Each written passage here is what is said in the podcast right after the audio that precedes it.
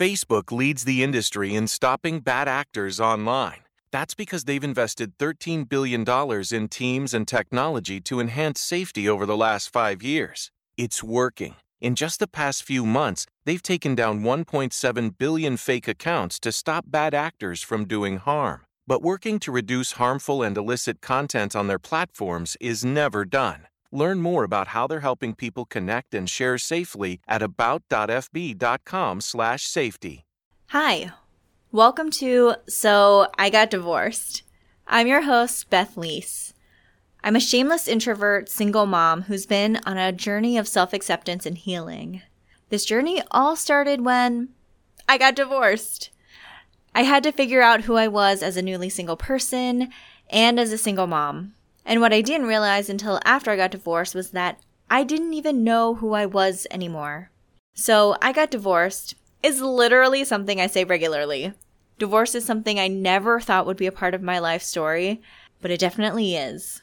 This podcast is about the steps I've taken in my own life on this journey, the tools that I've used, and what new things I'm learning along the way.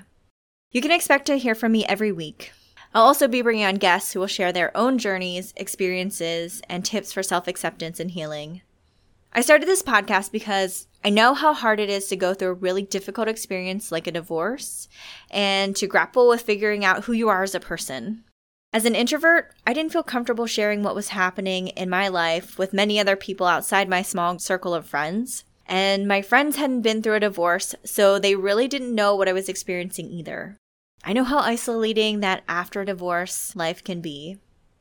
I hope you learned something new about yourself, arrive at self acceptance, and know that you are definitely not alone. So sit back, grab your favorite snack. It's time for So I Got Divorced. Facebook leads the industry in stopping bad actors online.